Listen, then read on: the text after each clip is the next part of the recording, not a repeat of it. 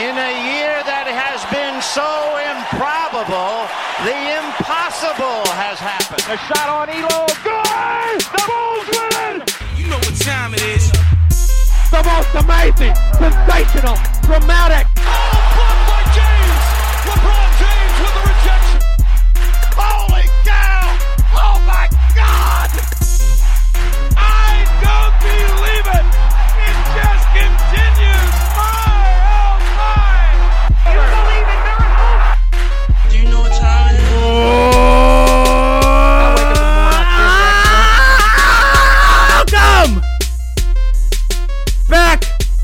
Another episode of the Sports Hour. This is Mitch Mo. And this is Daddy D. Mitch, that scared me a little bit. Are are you are you okay? I'm just feeling good, baby. Woo! Clearly, that was intense. That was, I I did not expect that. Uh, no, it was, it was. I know it was pretty intense. It was up there. Oh man, Mitch, why why are you so excited? I don't know. I'm just in a good mood, man. I'm just in a great mood. don't know? It's a Wednesday. It's I'm it is Wednesday, with- my dudes. I'm sitting. It's Wednesday, my dudes. I'm sitting here with my best buddy, and, I- and we're gonna we're gonna talk sports. Who's Who? who? Yeah. Oh, oh, you. Oh, oh. old, old Daddy D. Oh, sick Old man. Daddy D. Yeah, it's a beautiful day out here in Utah. The sun is shining. The mountains are full of snow. It's it's it's just a, a pleasant day, and we've got snow in the forecast for Christmas, which just makes it all better because you got to have a white Christmas. And uh, one of the perks of Utah is we can get that. So it's uh, hey, you know, uh, uh, we are all in good spirits right now. Yeah, we are. Stop we making, are. stop making fun of me. I don't appreciate it. Sorry. Listen, guys, we've got a great episode ahead for you today. Uh, week 15 of the NFL season is come and gone. We have a, a more a clearer version of what the playoff picture will look like as of this last week, and also some question marks still lingering. Uh, we also have the Pro Bowl rosters announced, uh, I believe, yesterday. So Mitch and I are going to go over those, talk about you know what we liked, what we didn't like, who was snubbed, who we are glad made it, and then of course our quick picks. And guys, it is a tight race going into the last two weeks. It is. It's a little nerve Tighter wracking. than that. Tighter than that hairline you're gonna have. It's all said and done, bud. Ugh, we'll find out. Uh, but, well, anywho, let's uh let's start this thing off with uh the most important meal of the day. Mitch, what is that? Serving it up. Daddy D's way. It's time for the news. Let's get into the news. Oh! Yeah! All right. Noticias. That- yes, we are we are so ready for this, guys. Uh, ironically enough, the only NFL news we have is all about quarterbacks. Uh, none uh, super noteworthy, but we're gonna go over this real quick uh, to to to prepare you for the rest Yep. of this NFL season. So starting off, this uh, was found out last week after we recorded, so you probably already know. But Carson Wentz is out with a broken vertebrae. He is done for the season. He's not playing another game of football this NFL season. So Big Dick Nick comes in on Sunday and gets the huge win against the Rams. So Mitch, the question for you is one: Can the can the Eagles pull off the miracle run that they made last year with Nick Foles at the QB? And secondly, what does this mean for Carson Wentz if they make a deep playoff run? Uh, you know, it's not out of the question. They're a half game back in the wild card, full game back in the division, with two weeks left. We've seen Nick Foles do it before. I'm not counting him out. You can't I'm, cou- at this I'm, I'm point. cou- I'm counting them very much in it. Actually, I mean, they are very much in it, and so, yeah. Why? Why not? Why Yeah. not? Now, in, in a wild card situation, am I more scared of them or the Seahawks? The Seahawks, by Right, far. yeah, yeah, yeah. Um, but uh, Eagles with Nick Foles, we've seen the magic happen before. What's to say they can't do it again? When Big Dick Nick pulls out his big you know what and starts going ham on the rest of the league. Who knows? Yeah. Who we, knows? We really don't. And that's the thing. I mean, you look at this team. This is the team that won the Super Bowl last year. So they obviously have that uh, experience, and they also have that confidence. You know, you know what I mean? You, if, if you're making the playoffs or you're this team, you got to have confidence. You're like, we did this last year. We've been here. We can do it again. Uh, and that's Right. going to be a tough matchup uh, for any team. I, this is really the wild card. You know, eh, we're assuming Dallas wins the division, right? The wild card is really a three-team race now between the Seahawks, the Vikings, and the Eagles. The the Redskins, despite the fact that they're seven and seven, uh, w- with with Josh Johnson as the quarterback, there's absolutely no way in hell they make the playoffs. And the Panthers at six and eight are eliminated. So it really is those three teams, which gives uh, the Eagles, like you said, a very good chance. I I don't know what it means about Carson Wentz. Uh, I just know that I love Nick Foles, and uh, this is one of the craziest things I've ever seen in sports. That this guy can just come in at the end of seasons and just uh, win games when it matters. It's awesome. It's great. It's awesome, and I love it. Yeah, absolutely, absolutely. Um, so yeah, keep an eye. eh, You know what? And it doesn't say too much about Carson Wentz. Like, let's just make this very clear. It doesn't say that Carson Wentz is not as good as Nick Foles. I think Nick Foles deserves a starting look um, in the future. Uh, but Carson Wentz needs to get healthy, um, and he needs to figure out these injury deals. And so, For sure, for sure. but anyway, moving on from that, uh, I think some some news that we've been expecting for a while, and we're now starting to get this news. Uh, Joe Flacco not expected to be back with the Ravens in 2019. This is via Ian Rapoport um, of NFL Network. Um, uh, obviously, this is because the Ravens are moving on to Lamar Jackson, and uh, seeing how great of a fit he is um, in that system with John Harbaugh, with uh, the the offense that they're running. Um, and so it's time to move on from Joe Flacco. I think they were kind of holding on to the old 2012 run that they had when they went to the uh, Super Bowl against the Niners that year and won it um, in the Harbaugh Bowl. So it's it's time to move on from Joe Flacco. I don't think this is the end of Flacco's career. I think he'll wind up somewhere. Um, I could there's there's a couple places I could see him winding up. Um, I could see Arizona as a potential landing spot.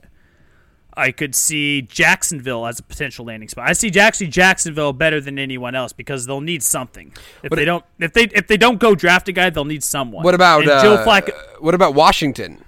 Because now Alex Sure. Smith, we don't know when or Yeah, if his- he'll play again. So Yeah, his playing future's kind of up in the air. You know, that might be a team that doesn't have a young quarterback to plug in now. That that may look for a, a veteran presence. So Yeah, I, I- absolutely. I, I agree with you. I, I think he, Flacco's going to have a job. He'll he'll be all right. I I think this is probably the best case scenario for the Ravens, drafting Lamar Jackson with the 32nd pick in the first round, allowing Flacco to start the first half of the season, and then, you know, with the injury to Flacco, Lamar Jackson comes in, plays well enough that now they can definitively say before the season's even over, this is our guy.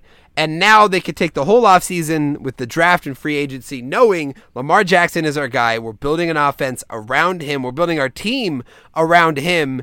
And they know that. And I think that's the most valuable thing out of this is now they, they know and they feel confident that this is our guy moving forward. When you draft him with the 32nd pick in the first round, you don't know that. But you hope that by the end of this season you do. So this is best case scenario for the Ravens, and I'm excited for their future. I, I really enjoy watching Lamar Jackson. I think he's an explosive talent, and if used properly, I think he can be a very powerful weapon in the NFL. So, uh, so something that kind of I've been thinking about about this is Joe Flacco when he does leave Baltimore at the end of this year. It's going to be a tough market for him. Not that there's a lot of competition of guys who are looking for quarterbacks. It's that uh, we're in a weird time in the NFL right now where a lot of teams have quarterbacks. Absolutely. Like there's or either established quarterbacks or quarterbacks that are projects that they're already invested in. Right, these young And- early draft pick quarterbacks. And so, really, Ja- uh, like you said, with Washington and Jacksonville, really are the only two viable options. to Cincinnati? right off the bat. Cincinnati. I don't. Uh, uh, we talked about Andy Dalton Well, are they going gonna move the on from- are- you know, if they if they move Are they going gonna move on from Andy Dalton? From Dalton, I mean, possibly right. I mean, but yeah, they're about the same age. You're right. I Dalton's mean, a little younger. There's not.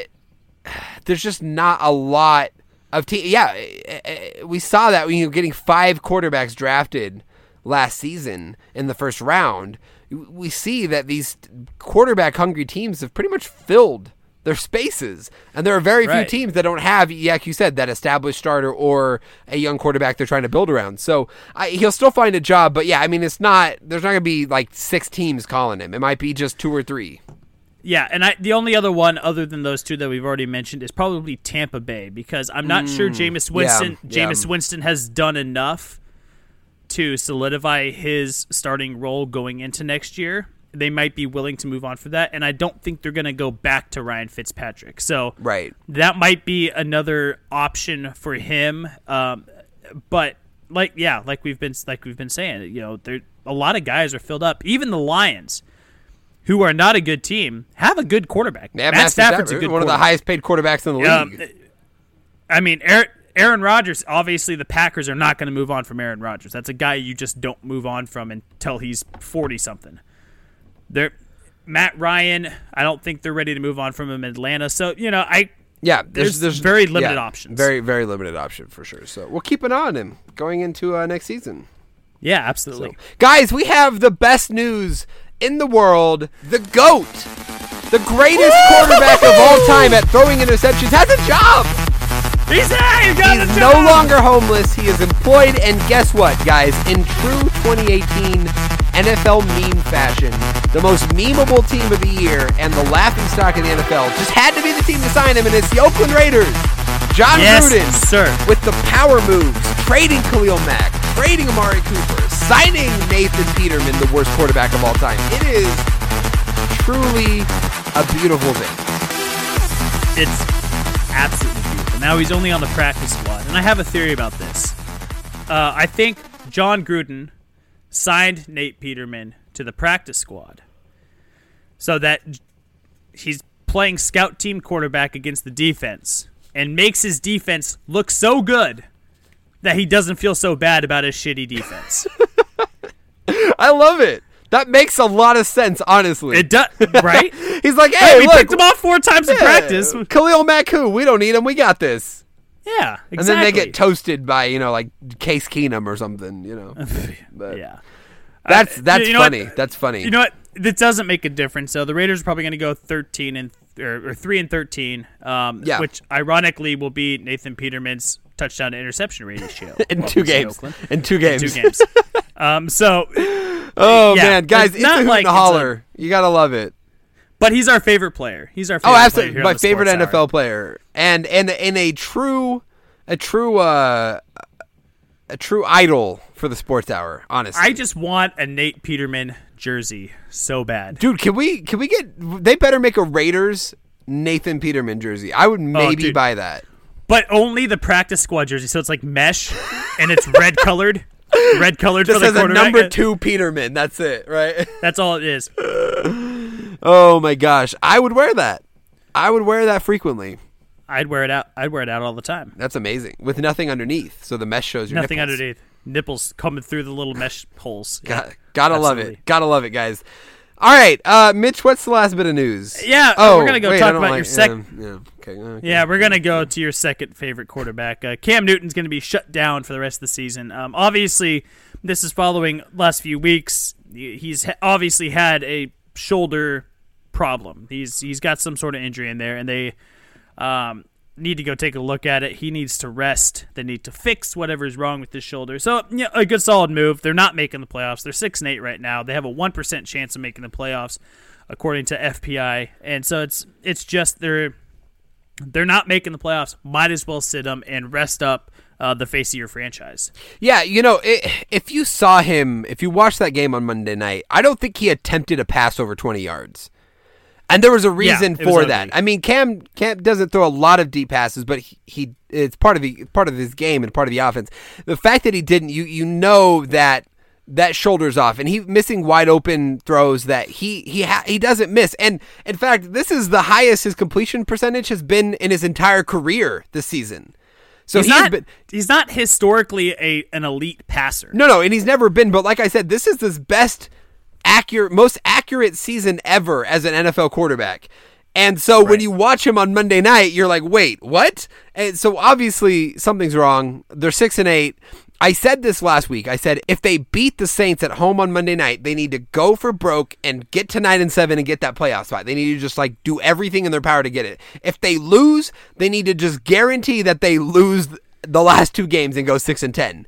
That that's that's the key. So in order to lose your last two games, the best thing you could do is bench Cam Newton. So I I love it. Six and ten. Let's get it a top ten draft pick maybe. And uh, I yeah, I'm at this point. What else? What else is there? You know.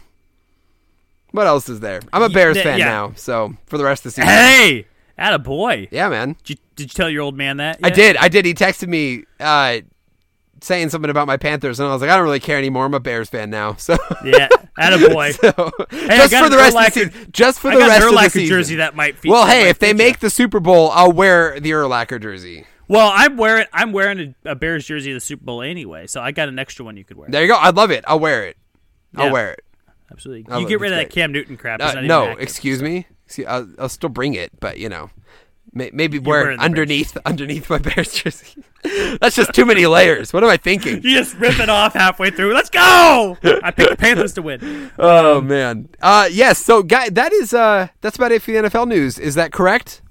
Yeah, that's correct. Get let's uh let's talk about some NBA, Mister NBA expert. Yes. Uh, the NBA expert himself, Woj's uh, nephew, da- D- Daddy D. Just kidding. Um, Coach's ne- yeah. nephew. I'm like the prodigy. You know, I'm like the the, the up Your whole family's full of weird names, huh? Daddy D, Wojnarowski. Yeah. Yeah, guys. So, uh, real quick, I just want to uh, go over something uh, beautiful that happened last week. So, I believe this was last Wednesday. There was a trade in place. The Suns have been trying to shop Trevor Ariza. He's a veteran, uh, a great player, especially off the bench. Uh, a lot of teams were vying for him. The Lakers, uh, I believe the Pistons, the Jazz had interest. Uh, there, there was a market for him for sure. And the Suns ended up trading him or attempting to trade him to the Washington Wizards. Now the trade was in place Wednesday night. Ariza goes to the Wizards. They the Wizards trade Oubre to Memphis, and then they trade Austin Rivers to the Suns, and then Memphis trades Wayne Selden and who they believe to be MarShon Brooks to the Suns. Now, the the problem with this trade was that uh, the Suns believed they were getting not MarShon Brooks, but Dillon Brooks, the young player out of Oregon who played really well as a rookie and has a lot of potential. And because both these teams were communicating through the Wizards in this trade, it was not clear to either team which Brooks was being traded. And within an hour after being announced as a done deal, the trade was nixed because of the miscommunication. Because which Brooks was it? That's what everybody wanted to know. It honestly, it's hilarious. It's it's a laughable thing. Like like in 2018, uh, we can still have miscommunications on trades. So you probably think like you would think then they're just throwing around the last name. Like they're not they're not signifying which Brooks it is. Oh yeah, they were like, yeah, we'll give Like- you, and then you'll get Rivers, Selden, and Brooks, and they're like, yeah, cool, great. Yeah, cool. We'll take Dillon Brooks. Oh Yeah. no, wait, you meant MarShon. Right. No, we don't want MarShon Brooks. yeah, you would think that communication would be better, and I think I put that on the team that would be getting Brooks, which would be, or the team, or who would be getting Brooks in that? That I Suns, so the Suns. It's it's on the Suns. Suns. It's on the Suns for Yeah. for uh, uh, for Not assuming asking- they were going to get Dillon Brooks, and Right. and not yeah clarifying that. But uh, either Yeah. way, uh, a trade still occurred between the Suns and the Wizards. Uh, the Suns did trade Ariza to the Wizards. They got Austin Rivers and Kelly Oubre in return. They then. Uh, released Austin Rivers, so he is now a, free agent, free to sign with anybody. And uh, so basically, this this is an Ariza for Oubre swap, and honestly, that's a really bad trade uh, for the Wizards. A great trade for the Suns because they just got rid of a an older player that does n- uh, not a lot for them in their rebuild for a young player at his same position with a lot of potential. And the Wizards, who are a bottom four seed, probably a bottom two seed in the East, now get a veteran player that helps like a little. But like this isn't going to push them to compete with the the Bucks and the Raptors and the Celtics and the Sixers and like it's not going to they're not going to Trevor Ariza doesn't do that for them. So why take on the expiring contract? Why trade away a young player? It makes it makes no sense to me. So a- Right. a, a weird trade. Very weird.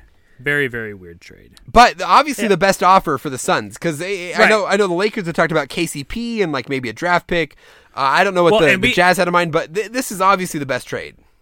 Yeah, it it, it, doesn't make sense. Like we, we had talked about this earlier. Um, if the Wiz were really looking to punt on the season, they'd be trying to get draft picks instead of getting a 31 year old Trevor Ariza. Right, a veteran player. Yeah, so, not so the they move. must they must still think that they are a playoff contender. Um, That's when what's they- funny really they're sitting at 12 and 19 and 11th in the You know? In a, in an East where like really you could lock up the top six teams right now. They're really fighting for the last two seeds right there. Right. I mean, And that's that. It- yeah, it's it's a weird move. It, it's it doesn't make any sense, but great for the Suns. So that's uh, that is that. I was really hoping he'd end up with the Jazz or the Lakers. Uh, but uh, good for the Suns. Got a good deal out of it. So guys, let's uh let let's let's bring back America's new favorite segment with the male demographic between 18 and 29 years old. This is Daddy's favorites. Daddy's favorites. And uh guys, I Ew. got, ew. trying to make it that? it was it was beautiful. Guy, was I a- guess That was an awkward breath at the end. that's that was, I know that was that was the point, Mitch. oh, okay. Um That's gonna take some getting used to. That's gonna take some getting used to. Uh, guys, I got some great ones this week. Uh, one of my least favorite players in the NBA, James Harden, uh, last year's MVP. Uh, listen, I just think he gets way too many foul calls, and I hate how he plays the game. But anywho, I'm not to get into that. Uh, against the Lakers last week, he had a triple double 50 points, 10 rebounds, 11 assists. He became the number one player with the most 50 point triple doubles in NBA history. So that's pretty crazy because triple doubles are hard enough to come by. 50 point games are hard enough to come by. The fact that you combine those enough times to be number one on the list is pretty cool. So congrats to the beard. Uh, the MVP James Harden. I, I still don't love him, but I think that's a really cool stat. Yeah, I, I can't stand James Harden either. So I'm I'm with you on that one. Um, it- he looks so crappy when he tries to get those foul calls from like beyond the three, and he like It's so flops and- gross. It's so it's gross. disgusting. It's disgusting.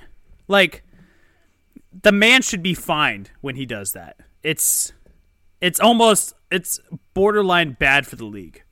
Oh, I I would argue. Uh, yes, you know what? but- Actually, it's not borderline. It's, it is bad for the Yeah, league. I'll, yeah. I'm not going to be unpartial on my on my opinions anymore. It's bad for the league. It makes the NBA look bad, and it's it makes people want to turn the game off. It does. Yep. Absolutely. So, uh, you suck, James Harden. I'm just kidding. But congrats, suck! Congrats on the 50 point triple double thing. That's cool. All right, beard's uh, cool. let's talk about the eventual MVP for this season, Giannis Antetokounmpo, Mm-hmm. the Greek freak himself, Superman in the NBA in the win against the Cavs. Had a great little stat line here 44 points, 14 rebounds, 8 assists. That tied his career high in points. I just love what he's doing. I love how the Bucks look, and he continues to just dominate. Just dominate. And I love it. And I just wanted to, to point it out this week. I'll tell you if he if he learns to shoot better from beyond the arc, this will be the best player in the NBA. In in in the history of the sport. Like, I mean, if Giannis Better could hit better threes, than LeBron. Better than If- LeBron. better than Michael. if LeBron, if Giannis could hit threes, he would literally be like that created player you made when you were 12 years old on like NBA 2K that was seven foot and had like a nine foot wingspan and also shot threes like like Steph Curry and can He's also got- dunk on people. Like like he, it's like literally like that would be it, you know? I mean, literally, right now, he's got Shaq size with LeBron athleticism. If he could just learn to shoot the ball, it, he'd be he'd be KD times ten. I mean, yeah. un- unreal. He'd be Un- KD unreal. if KD had like a Shaq a more Shaq sized body because KD Yeah, has that K- ability. KD's a but- skinny guy. But yeah, but he's a stick, you know. So yeah, it is pretty awesome. I love I love me some Giannis. Uh, and I'll talk about him every week if I have to. So, uh, and uh, the last, the last little bit, um, Lonzo Ball. Lonzo Ball. Lonzo Ball made the list this week. Uh, in a win against Charlotte last week, he had uh, a triple double, his first of this season. Uh, 16 points, 10 rebounds, 10 assists. LeBron James also had a triple double in the game. They are the first pair of teammates in the NBA to have triple doubles in the same game since Jason Kidd and Vince Carter back in 2007. Nice. That's a pretty cool thing. They're also the first du- Lakers pair to have a triple doubles in a game since Magic Johnson and Kareem Abdul-Jabbar. Wow. So that's uh, pretty good company there. Um, Yeah. I just thought it was really cool. I, I, I think you could see him. He had the injury in the offseason. Uh, he started off slow, but you could see him kind of gearing back up. He's playing a lot better. He's shooting the ball better. Um, and and the, the, the, the playmaking ability of him and LeBron together, I think, is great. And it's something LeBron has never had. He's never had that with another with another teammate. A guy that was Right. this good at at, at, at being the playmaker alongside LeBron. So I, I think it's great. I love what Lonzo's doing, and I wanted to give him a little Well- shout out there. I think he did have it. He just did not appreciate it. Who? He, he had Kyrie. Well, okay, Ky- is a great a great point guard, but he's not that. He's not a he's not a playmaker like that, and that's not his He mo. outplayed he outplayed LeBron in that finals. That's great, but I'm not talking about him as a player. I'm talking about his ability to find open teammates, to create offense, to create open shot. Like that's what Lonzo does. That's his mo. Is I'm great at passing the ball, and I'm gonna find guys. okay, guys. so he's Ky- never had a he's never had a true point guard then. That's what. Yeah, a playmaker. That's what I mean by a playmaker. Not Steve, not, a not Steve yeah. Nash, John Stockton Yeah, type. yeah, that kind of point guard. He's never played with that. He had Kyrie. He had Dwyane Wade. Those guys are, and Dwyane Wade's a shooting guard, but like those are those are score first guards. And LeBron Right. became, you know, the the point forward, the point guard. But he has now a point guard, a, an actual point guard, and a good one in Lonzo. So I think it's fun to watch them together. No, yeah, absolutely. I think Lonzo is as close as we're going to get to another true point guard for a while. So I, it's it's it's refreshing to watch actually. As much as he may get negative publicity because of you know the exposure that the rest of his family gets, he, he's actually re- refreshing to watch as a player. Absolutely, yeah. And And, he's and he great at he- defense. he's great. Yeah. He's like literally. I, I I saw the stat uh, on like advanced statistics. He's like one of the top three or five guards in defense this season. Yeah, So a, a very well-rounded player. So and he, and you know what? And it, it, because basketball, I think, is so much is so much more involved in social media than any other sport right now. Um, it, he handles himself very well, and that's what something that sticks out to me about him is he just he handles himself very well. He doesn't. He's not controversial as his father and his two younger brothers might be. Um, but he handles himself very well and just goes about his business, and that, I appreciate that about. good to see. so. Yeah, it's, it's very good to see. So all right, guys, that has been Daddy's favorites, and uh, now we So- can move on. So we're moving on, huh? Yeah, yeah, yeah, yeah. Let's let's uh, we have Okay. we have some baseball news. Yeah, we got a little bit. Um, let's go start with the most recent. Let's go recent and work back. Um, this was as of today. Uh, Michael Brantley has agreed to a two-year contract with the Houston Astros. Um, this is coming off his stint, or his really where he started his career in Cleveland with the Indians. Um, this is a a great signing by the Astros, I think, and makes them that much stronger. If this team already wasn't strong enough, they just signed an outstanding outfielder um, with a great bat and uh, great, great defensively. Uh, pairing him up with George Springer, um, I think is going to be an outstanding move for them, and I think probably give Josh Reddick a good break. I think I could see Michael Brantley probably more in a platoon role than an everyday starter. Um, him and Josh Reddick um, really trading off time there, but it's uh, I think a good move for the Astros getting a very solid player in Michael Brantley. Uh, Lance Lynn has signed a three-year contract with the Texas Rangers. Now he broke out and became a very solid pitcher with the St. Louis Cardinals. Um, he is now uh, a member of the Texas Rangers, a team that desperately needed starting pitching. Um, one of the worst in major in the majors last year in starting pitching. Um, and this would be a great guy to add to the top half of that rotation. Um, typically a three or four guy, um, but I think in that rotation he probably will be a two. Um, so a, a good addition for the Texas Rangers. Um, Matt Adams has agreed to terms with the Washington Nationals. He'll be coming back there for a one year on a one year contract.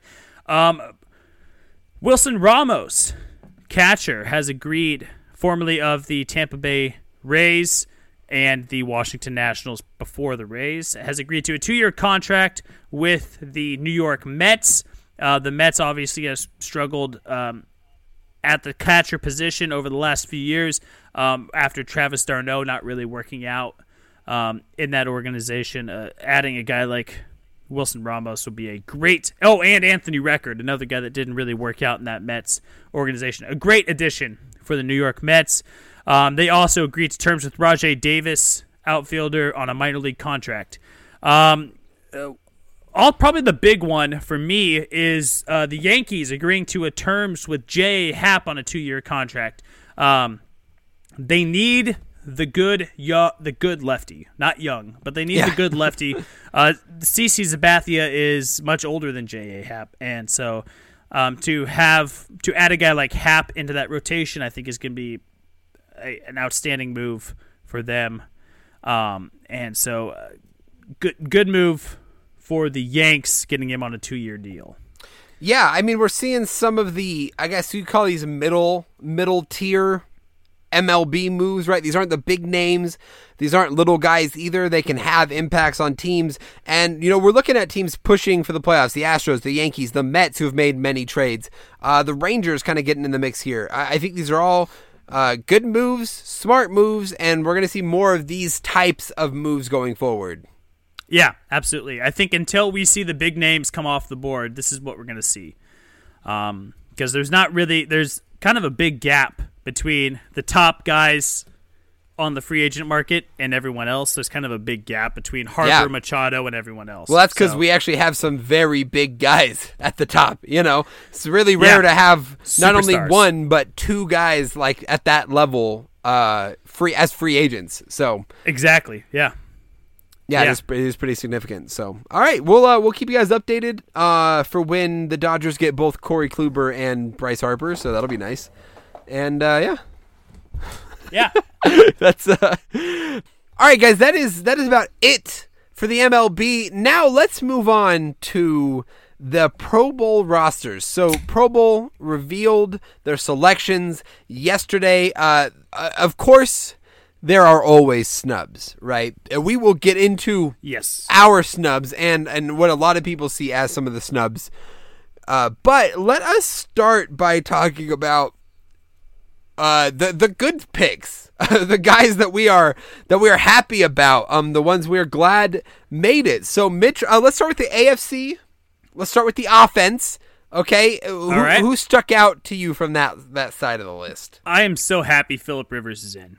I mean, this guy is deserving. Um, what an outstanding season from Philip Rivers at his age, where we see a lot of quarterbacks his age starting to regress, and he puts up a strong year like that. Um, a great job. Um, another one I thought was kind of cool. The brothers, Maurkice and Mike Pouncey, make both being selected for the center position. So one brother's gonna have to back up the other. I don't know what's what way it's gonna go, but um, that one, uh, Quenton Nelson was another one, the rookie guard from uh, Indianapolis. Really like seeing him in, and then James Conner, I think, is the the feel good. Um, obviously, his story of beating cancer, um, being drafted late by the Pittsburgh Steelers, and then now being a Pro Bowler. Um, a, a great story for him. But so, I mean, those are guys that stuck out for me. Eric Ebron's another one. Um, a guy that's kind of been a journeyman. So, uh, yeah, that's. Well, th- you stole them all. Thanks. Oh, sorry about that. I, I, I, I don't- th- that's like all the. I got nothing else to add. I just agree. I guess. I'm sorry. I thought you were gonna have stop more. Be, stop being so greedy, Mitch. I'm just kidding. No, uh, yes, you literally named like literally all the guys I was gonna name, but that's cool. Uh, we'll just we'll, we'll just t- tone it down a little bit in the future. But uh, Quenton Nelson was the main one I wanted to talk about. Uh, rookie guard, the sixth pick out of the draft. I loved that the Colts drafted him, committed to protecting Andrew Luck, and he has paid off. Really anchored a very good offensive line for the Colts this year. A well deserved Pro Bowl selection for the rookie guard. Uh, and, and and the other rookie uh, on this list is uh, Philip Lindsay, the the undrafted rookie. He's he's the first undrafted offensive rookie to ever make a Pro Bowl. So I it's awesome to see. Uh, we'll, we'll get into talking about the running backs a little bit later, but I, I think it's cool that he made it out of the out of the AFC running backs. He definitely deserved it, uh, and I think it's a great story. So shout out to Philip Lindsay. Yeah, absolutely.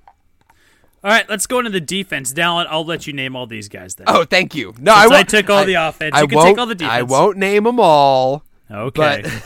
Just uh, just gonna mention a few guys. Uh, one, uh, the two Browns players, the only two Browns players to make it uh, in the Pro Bowl, Myles Garrett and Denzel Ward, both making uh, their first Pro Bowls, and Myles Garrett as a starter. At, at that, alongside J.J. Watt at the, at the defensive end position, I love it. We were really high on Myles Garrett coming into this season. He has definitely shown that he is a force to be reckoned with. I love what I've seen from him. Denzel Ward, the number four pick, by the Browns. A controversial pick at that. I think a lot of people expected them to go to in a different direction at number four, but they picked Denzel Ward, and here he is producing and making a Pro Bowl as a rookie. Uh, I love the picks. I love those picks.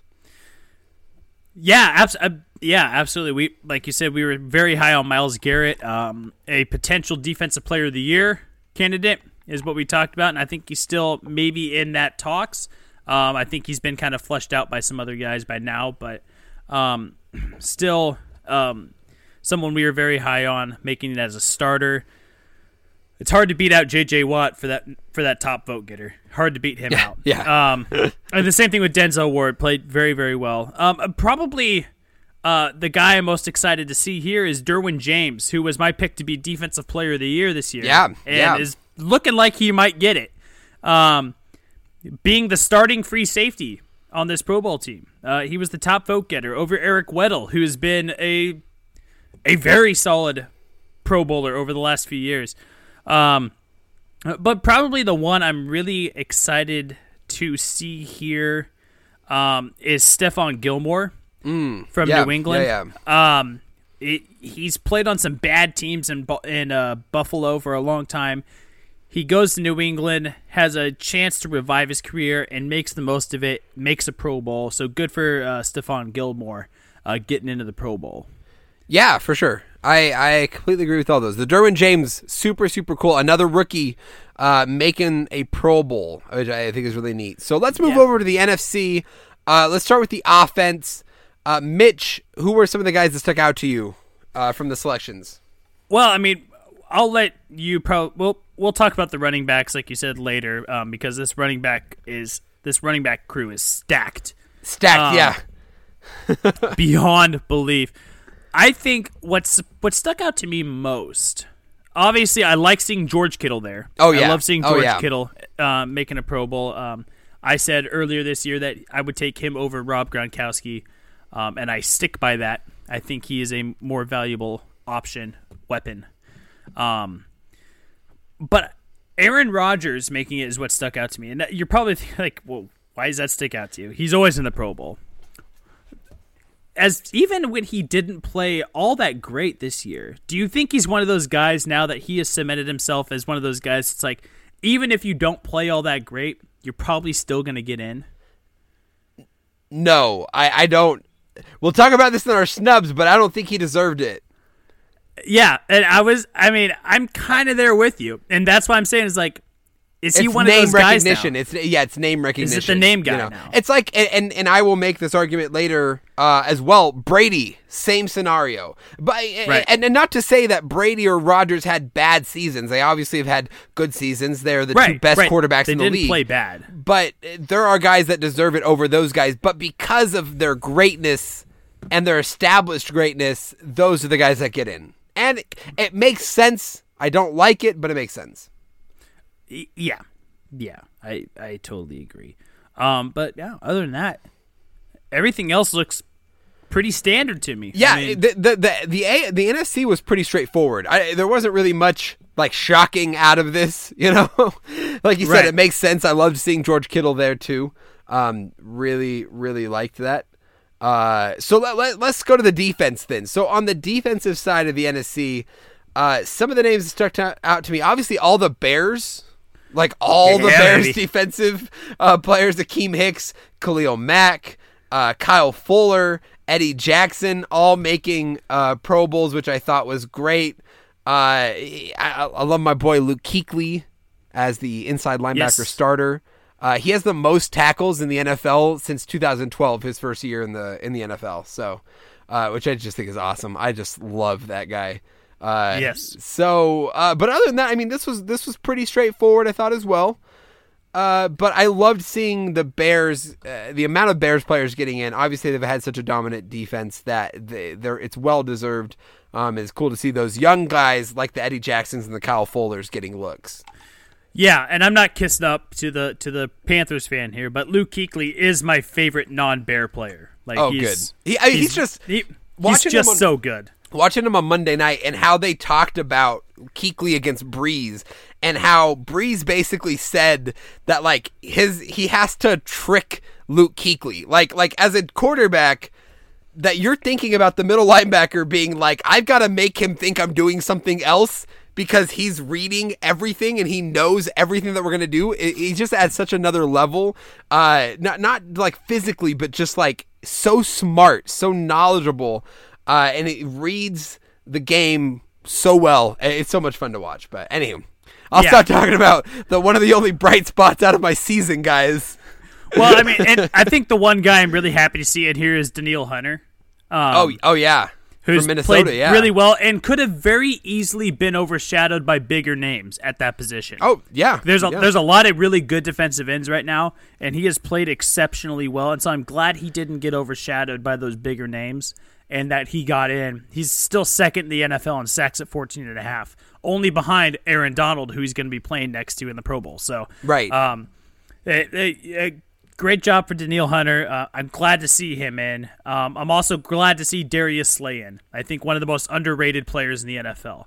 Um, he is a top 10 defensive back and probably a top 10 cornerback, if not higher than that in the NFL right now. It, um, it, guy's so underrated. Does has done a great job in Detroit all these years, and even on a bad team has really performed well. So glad to see him in. Yeah, for sure. I, I like me some Darius Slay. He's a solid player. Definitely deserved the Pro Bowl. So, Mitch, let's talk about the guys that deserved the Pro Bowl and didn't get it. Okay. Uh, do you want to start with this? Do you want me to start with this? Where do you, want to go? You go ahead and start. Okay, go cool. I got, I got a few names. Uh, the first one, and probably the most obvious one to me, is Darius Leonard. Yeah. the rookie inside linebacker out of Indianapolis who leads the NFL in tackles and has led the NFL in tackles like the entire season and it's not close, okay? Darius Leonard has 146 tackles and second place is Kuechly with 124. yeah. So the fact that this guy doesn't make the Pro Bowl when and, and the selections instead of him in the AFC are CJ Mosley and Benardrick McKinney. Come on. Come Well- on. So Luke Kuechly is not, by the way, second in tackles. according to the NFL uh, stats it is, but No, no, it's not. It's uh, Blake Martinez at 125, and that's my snub right there. Blake Martinez, inside linebacker for Green Bay. Uh, he has 125 tackles right now. Um, another one that I'm really mad didn't make it, and I think it's just because I, I know he was overshadowed by other names, and that's okay. But Leighton Vander Esch, I think, deserved to get a look. I mean, that guy's played incredible, especially in the Yeah, yeah. absence of in, in, in the absence of Sean Lee and. Um, I thought he maybe just deserved a look, but Blake Martinez, I think, defensively is my snub. Um, Okay, okay, I can feel that. I can feel that. Def- I mean, you look at like Bobby Wagner there, and yeah, I, I would feel okay with putting Blake Martinez in instead. Uh, But Bobby great as- Wagner's the as name as Bobby Wagner is, I you think. know. Right. Yeah. I think Bobby Wagner got in because of the name recognition. Oh yeah, But yeah. I, so- I think that's another case of that. Um, okay, so let's talk about these quarterbacks. So I said this earlier. Uh, in the AFC, I have an issue with Tom Brady making it in over Andrew Luck. Uh, and uh, basically, I said that Andrew Luck was going to be a Pro Bowler going into the season. He still will because one of those three quarterbacks is going to make a Super Bowl and therefore not be able to play in the game. And the next guy up has got to be Andrew Luck. But Luck is second in the NFL in touchdowns with 34. He does have 13 interceptions, but he's throwing the ball at a completion percentage of 67.3 and he is also seventh, tied for seventh with Philip Rivers in the NFL in passing yards with just under 4,000 yards. So, uh, to me, well deserving over Brady. He's got slightly less yards than Brady. He's got 10 more touchdowns than Brady and only four more interceptions, and a and a QBR that is slightly above his. So I don't see Uh, how Brady gets in and not Andrew Luck. I. uh Yeah, I'm with you on that one. I mean, if we're just with you on looking at the numbers, uh, like If you Luck's numbers statistically, are better. Yeah, Statistically, Andrew Luck has been better. He Andrew has. Luck has a better completion percentage than Tom Brady too. Literally, the only I- thing Brady yes, has yeah, over him is higher. less He's two points higher. interceptions and like twenty eight more yards. That's it. Okay, so then why aren't we talking about Matt Ryan not getting in? Well, and that's and that's another one. You know, when you look at the NFC, Because instead in third of in passing, Rodgers, third in passing in the NFL. I, I think I think what holds Matt Ryan back is the fact that he's on a losing team. You know, and and I think that matters. I mean, if you have a great season, like you're gonna get it. But as a quarterback, quarterbacks and winning go together. So you can't be a successful quarterback if you're not winning. And that's just how we see it. No other position is like that. So you're going to be judged on your stats, but you're also going to be judged on if you're winning or not. And that's why I think a guy like Russell Wilson should have got in over Aaron Rodgers. Russell's Wilson's stats are comparable, if not better, than Rodgers have been all season. So do you think Russell Wilson sh- ha- should have get in over Matt Ryan? Yes, yeah, yeah. I, I think, eh, yeah, I think Russell Wilson should be the third guy with with Goff and Brees. I mean, the only thing that holds Wilson back is he's way low in pass attempts. He's only thrown 377 passes, and because of that, he only has barely over 3,000 yards. Where guys like Matt Ryan have 4,000 yards, 4,300 yards. So By the, way, uh, let's the- let's point out Russell Wilson's touchdown to interception ratio is thirty-one to six. Right, and that and that's the thing. So only 3,000 yards, but he's still thrown for 31 touchdowns and he has a QB rating of 111. This is the year of the passer this year. I mean, so it's like you look at this and you're like, why Rodgers? Rodgers is on a losing team. Yes, he has 23 touchdowns to only two interceptions, which is and that's obviously amazing. got him in. It, it's that coupled with the fact that he's Aaron Rodgers. But I like I, I think you can make an argument for for Matt Ryan over Aaron Rodgers, and I also think you can make an argument for Russell Wilson over Aaron Rodgers. So I had I had issues with those quarterbacks. Yeah, and if you're a listener of the show, you know I love Aaron Rodgers. Oh yeah, I and mean- I I do too. I I am a yeah, huge Aaron yeah. Rodgers supporter. I think he's the greatest quarterback to have ever played the game. But guys like Matt Ryan, guys like Russell Wilson deserve to get in over him in the NFC. Andrew Luck deserves it over Tom Brady, even though I mean they're they're further down the list as far as you know, statistically goes. But when you break down the statistics, they're better. They're better than those guys that got in, and it, it's I don't know. It's it makes me question the voting system. It makes me question the voting system of who gets in. Yeah, I mean, just just look at this, this for example. Uh, Aaron Rodgers has thrown sixty more passes than Cam Newton. Cam Newton has a, a completion percentage of six points higher than Aaron Rodgers and has thrown for one more touchdown. Now, obviously, Cam Newton has thirteen picks to Aaron Rodgers two, but like that's the only thing that makes Aaron Rodgers much better than Cam Newton, who's thrown sixty less passes than him and has more touchdowns. It's like yes, the, the the ratio, the twenty three to two, I get that, but twenty three touchdowns, like Deshaun Watson, Cam Newton, all have more than you. Mitchell Trubisky has the same amount as you. I, I don't know, like how does that guy get in? I, if his name's not Aaron Rodgers. it- yeah, it's the na- it's the name recognition now Yeah. at this point. I mean, Yeah. that's what gets it done. Um, Sorry, Packers fans. I mean, he's still a great player, obviously, but Yeah. I just think there's some guys more deserving in the NFC Well- and, the, and the NFC's particular. well, yeah, and while we're on the topic of NFC snubs, let's talk about the running back situation. I oh, mean, oh yeah, oh yeah. I mean, now, when you look at the running back cores in the Pro Bowl between AFC and NFC, the NFC is far stronger. I mean, miles stronger than the AFC is. AFC consists of James Conner, Melvin Gordon, Philip Lindsay. NFC consists of Todd Gurley, Saquon Barkley, Ezekiel Elliott. Where's Alvin Kamara, and, and more importantly, where's Christian McCaffrey? Yes. how do you get the how do you get those guys in when they the the question is not should they have gotten in because obviously they should have gotten in. But you can't blame these three guys for getting in. You can't fault them because they obviously deserved it. So how do you get two of the NFC's best players in when I mean they're just outplayed? How I mean how do you get those two guys in you don't, and that's what's sad about this. Obviously, Kamara and especially McCaffrey, they got snubbed. Just plain and simple, they got snubbed. But there's no remedy for this because there's only three spots for wide receiver or for running backs. And and, and How, but can you call it? But you, can you really call it snubs though? I mean, because look who they're losing out but to. and that's the thing. But like, here's the thing. So yes, uh, do do do Barkley and Elliott and Gurley deserve to be in over Kamara and McCaffrey? Absolutely. Those are the three best running backs in the league right now. But number four and number five are Alvin Kamara and McCaffrey, and that's the issue. Is that you look at the AFC and Melvin Gordon uh, deserving, James Conner probably deserving, Philip Lindsay over. uh, You take any of those three guys and you pit them against Kamara and McCaffrey, and you say those guys are more deserving. You just wouldn't. You couldn't say that. And so that's Yeah. that's where I have an issue. Is there are obviously guys that are more talented that didn't make it, and, and it's just the the name of the game.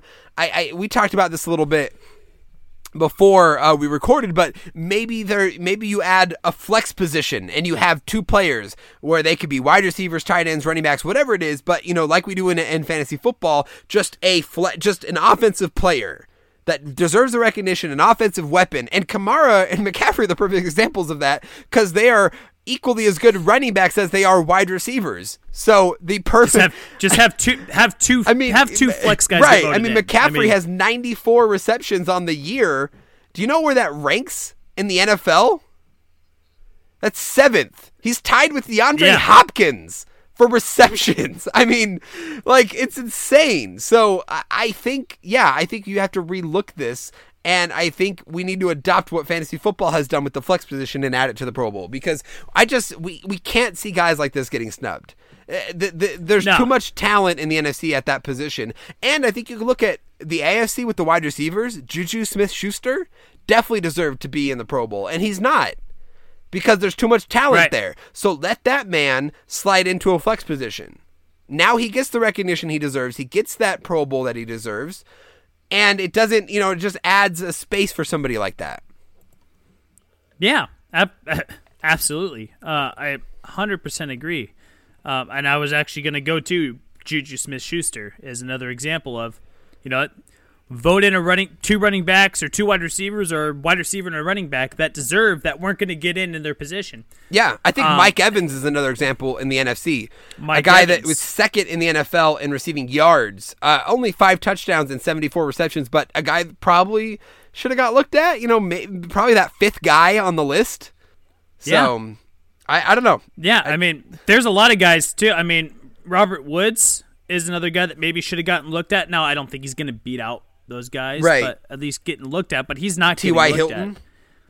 T.Y. Hilton, um, Stefon Diggs, Yeah. not getting in. So I, I now Stefon's had a down year. He's been a touchdown heavy guy, but he's he's had kind of a down year. But my my question for you, Dallin, is uh, what are some guys that you thought would be here at the end of the year going into the season that aren't?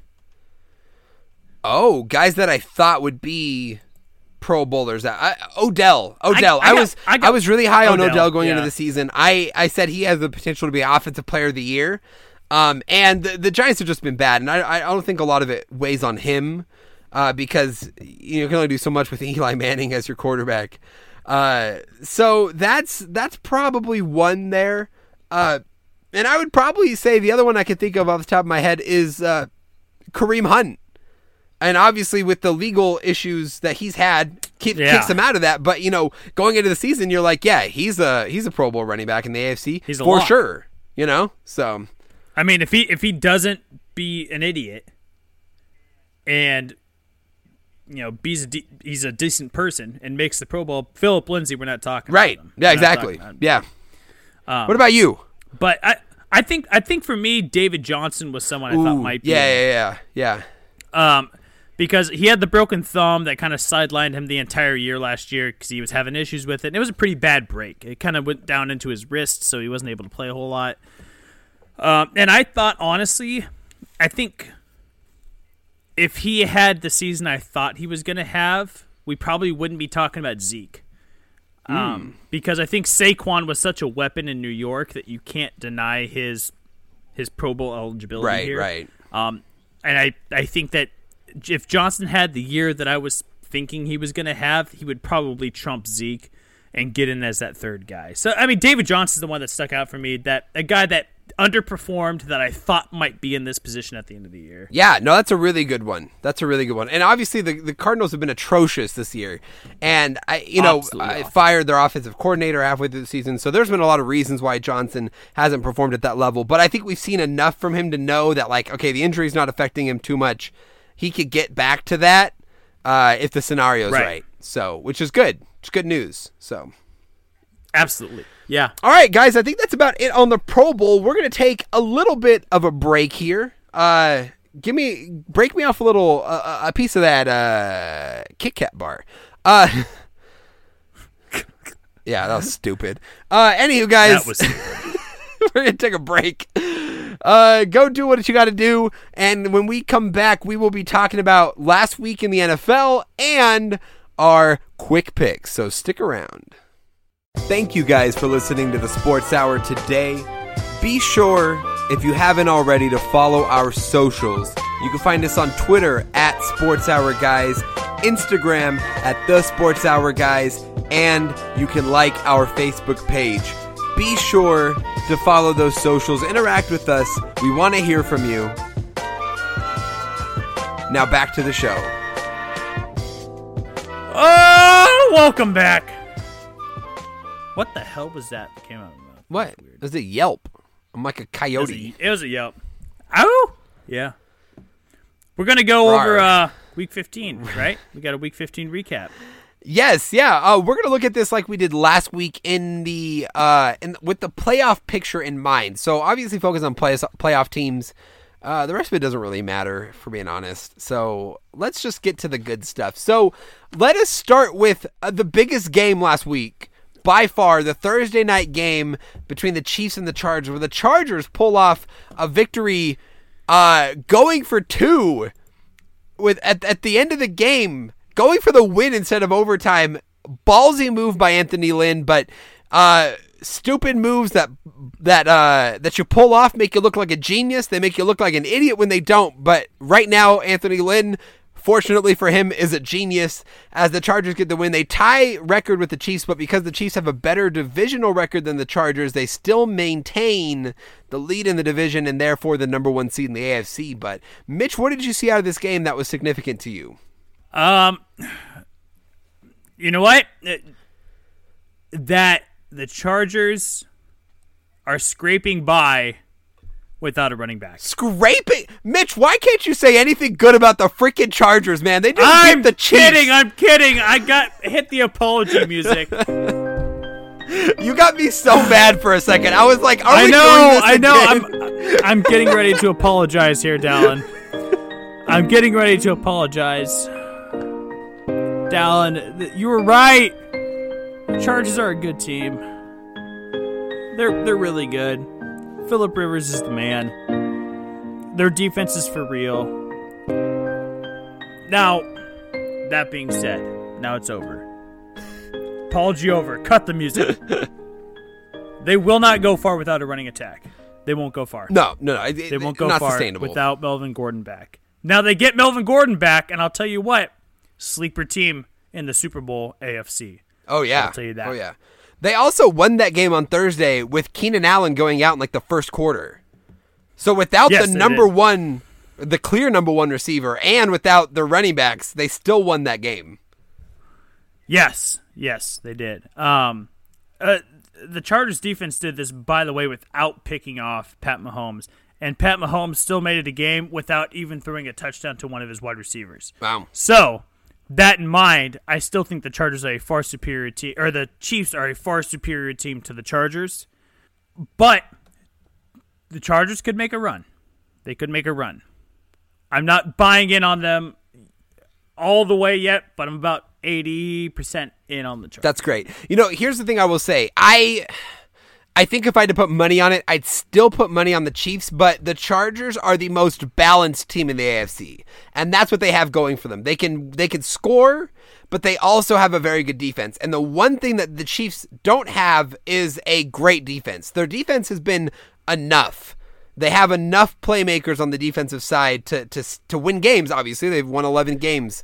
Uh, but the, Okay. the- but the, the, that's that's the one weakness of the Chiefs. But the explosiveness of the offense still kind of puts them ahead for me. But the Chargers have by far the ba- the most balanced team in in, in in probably all of football. If I'm being honest, like You really wanna I, say I, that? I would say I would I would say the Rams, but with the way the Rams offense have looked the last few weeks, I don't know if I can say that about the Rams right now. Right now, in this moment, I think the Chargers are the most balanced team in the NFL. okay. That's all. I'm not going to rep- I'm not going to reprimand you for that. I don't think it's that Right. ridiculous. I mean, It's listen, not- the it's not- Rams and the Saints with these great But- offenses have struggled over the last few weeks. I think You know, I think so- in the long run, in the long run you have to you have to put the Rams ahead of the Chargers though in the long run. Oh yeah, yeah, yeah, for sure. But the Rams got to get But some right offense now- together. right now, I mean, they lost to Nick Foles I- last week. Yeah, right. know, so- But in the in the long run, I can't fault you for that. Yeah, I can't yeah, fault you. Okay, For that. appreciate it. Appreciate it. All right. Um, let's talk about uh the Texans moving up, uh, and and securing the second seed, or not securing, but moving into that second seed in the uh in in the in the playoff picture. Mitch, what what happened there last week for for the Patriots, and then obviously for uh for the Texans? Well, the Texans got lucky and played the Jets. I mean, It's a very valid point. Hey, the Jets But- made it a game. that was that was they did. They game. made it a game. They made it a game. Um, Deshaun Watson played very well. Twenty-two for twenty-eight, two ninety-four and two. Um, obviously, you're going to play well and you play the Jets. Not not a solid defense. Um, DeAndre Hopkins, have yourself a game. Ooh. Ten for one seventy and two. Yeah, that was great. Um, it's fun to watch. a, a, a outstanding game. But what does what does this mean for the Patriots? Because let's let's tie these two games together, okay? Because the Patriots lose 17-10 to the Steelers. Tom Brady plays pretty well, um, but they were really stymied when it mattered. And this, my question is because I think I know the answer to this, and I want to get your opinion. Are the is the Patriots dynasty dead? I, ooh, ooh, no, no, I can't. You can't call it dead yet until they flounder in the playoffs. We can't call it dead because the thing is, is they're still nine and five. They're still the third seed right now, and uh, we they they they're it's not playoff football yet. What Belichick and Brady have done over the last twenty years in the playoffs is is remarkable. So until they can't win in the playoffs, that's when we can call it dead because I that's mean, been their the calling first time card. they've had five losses since 2008. Right, but like look five, at- five losses isn't bad. I mean, like No, but you you know they're, they're, they're probably going to go eleven and five. You know, so I mean they play Buffalo this week. I don't know who they play in Week 17, but I mean, but also their their their schedule hasn't been terribly tough, and they typically lose one or two games, sometimes more, to teams that they shouldn't lose to. What if they drop to the Bills or the Jets? then okay. If I mean if they if they I, I don't know. I just say no matter what their reg. I mean, obviously if they make the playoffs, that's important. But as long as they make the playoffs, it's it, what it's going to come down to for me is whether or not they can win in the playoffs. When they stop winning in the playoffs, when they stop making it to AFC championship games, then we can have a conversation about it. But until then, I, I just can't because it doesn't mean anything. They could go ten and six, but they'll they could still make the Super Bowl. Like that doesn't rule them mean- out, you know? Yeah, and I mean not to take the focus away from the Texans because you know obviously they're the two seed now. Yeah. but I feel like this is more impactful on the Patriots this week. Oh, that- absolutely. That they dropped this game, um, and I think I'm not going to say you can't start talking about it. I think you can start talking about it because this is a team that is at 10 or 11 wins right now, and they're not. This is a team that has been really good down the stretch, and they haven't been. I mean, what they've dropped two out of the last three. Yeah, they dropped two games in a row, right? Yeah, So one in Miami and now to the Steelers. and that's not that's not this is the wrong time of the year to be losing. So I I, so- I, I, I agree it's I think concerning. it's something to talk about. I agree it's concerning. I, it's I not don't, maybe. Maybe you can't confirm it. Maybe you can't confirm it yet, but it's something to think about. You gotta wait till the and I think you should. I think you have to prepare yourself for this Patriots dynasty to die. Oh, I mean, I it's, it- I- it's going too soon. I don't know if this is the year though. I just don't. Okay. I don't know yet. We'll find out though when they have to play either the Chiefs or the Texans or the Chargers, all of which I think are better teams than the Patriots right now. So, yeah. Yeah. Uh, then, Okay. uh, let's talk about just the Steelers briefly. Obviously, getting a big win against the Patriots is huge. Uh, with the Ravens playing Tampa Bay and obviously getting that win, the Steelers maintain their lead in the division. Uh, and that's the difference between a home game or a road game in the wild card. And so they're they're going to want that division win, and uh, getting the win against the Patriots is huge. Uh, so good showing for them. Uh, eight five and one. They're they're kind of just hanging around, and the Steelers are another team like the Patriots where they, they've just won so much, and they've been so good in the playoffs that it's still a dangerous team no matter what. Like if I'm the Chargers, Right. I don't want to be facing the Steelers like at all. like Right. you know, just because it's still a good team, it's still Mike Tomlin, it's still Ben Roethlisberger, it's still Antonio Brown, and that's that's scary. Yeah. And I mean that's a complete 180 from what our opinion was of them 8 weeks ago. Absolutely. I mean, we were talking about how they weren't even a couple weeks ago.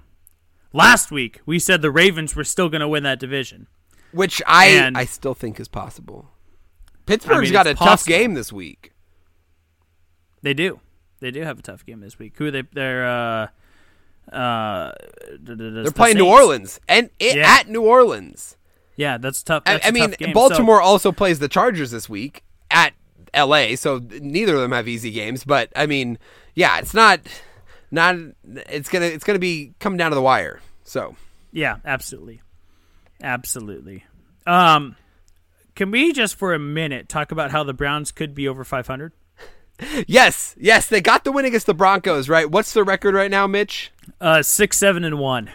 So they have two games left one against the Cincinnati Bengals this week, and then the final game against the Ravens. And we could really look be looking at a team that that went from 0 and 16 to having a winning record the next season. Uh, How insane turn- would that be? biggest turnaround in NFL history? I it, I mean, it has to be right. I mean, there's only been one 0 and 16 team ever besides the Browns, and that was the Lions. I don't know what they went that next season, but I, I guarantee you it wasn't. It was like six three. wins. It was like three and thirteen or yeah. something like that. I mean, we we talked about this team at six and ten. I think I had them at six and 10, 7 and nine, and that would be a good season if they got to six wins. So the fact that they're already there. And they have, I mean, at least one more win for sure against the Bengals. Put them at seven wins. Uh, That's pretty. That's pretty crazy. So shout out to the Browns. They've really turned it around since firing uh, Hue Jackson and letting Gregg Williams and Baker Mayfield lead this team. And it's fun to watch. I'm hoping for an eight and seven and one season for the Browns. Um, yeah. So the Lions went 0 and 16 and 08, and then they went 2 and 14 and 09. Oh, two and So- fourteen. So wow, yeah. Browns have already two-game- done done way better than that. Right. So, you know, yeah, I, I, yeah, I. You know what? The Browns, the Browns to me are going to be a playoff team. I'm going to make a bold prediction. Mo, Mitch Mo's bold prediction of the week: the Browns will be a playoff team next year.